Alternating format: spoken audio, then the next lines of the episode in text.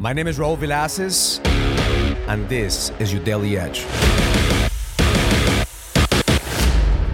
This week, I started the year on fire. I wanted to intentionally go all in and raise my standards in every single area, my body, my being, my business, and my bonds. And last night, we went out to date night to celebrate the week. As we went to this yogurt place to have dessert, there was a homeless man in there. And he came and he said, right in front of my wife and I, and you could see that he wasn't all there, and he looked at me and he said, "Where you from?" I said, I'm from here, from Connecticut. He goes, "You know, you're going to die one day." And he looked at me deep into my eyes and he told me that, and my reaction was like, "Yes, sir, we're all going to die one day." And that stuck with me at that moment, and this morning I was meditating on the fact that we all are going to die, but it's not how we're going to die that matters, it's how we're living that matters. To look back in the week, I realized, man, I give it everything I fucking have. And even if I die today, I know that I went all in. See, sadly, most men are waiting for the one day. They're playing that victim mentality, and they don't understand that one day you're going to die. We're all going to die one day. Are you truly living? Are you being present in your marriage, being present in your business? Are you taking care of yourself? Are you connected with God at a deeper level? Are you doing everything in your power today? So if you die today, you could meet your maker.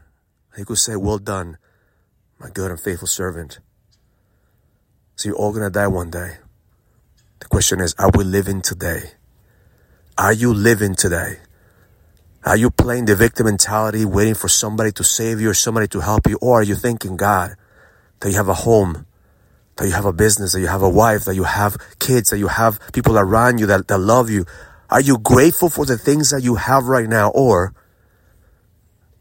are you just waiting for the one thing to hit so you could be happy?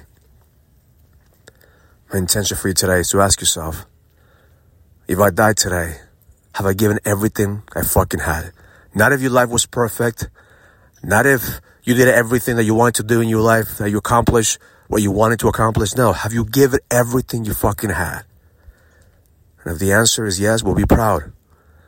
Because if you die today, you're going to meet your maker. He will say, "Well done, my good and faithful servant." But if the answer is no, I still have more, well, do something today. Make a decision.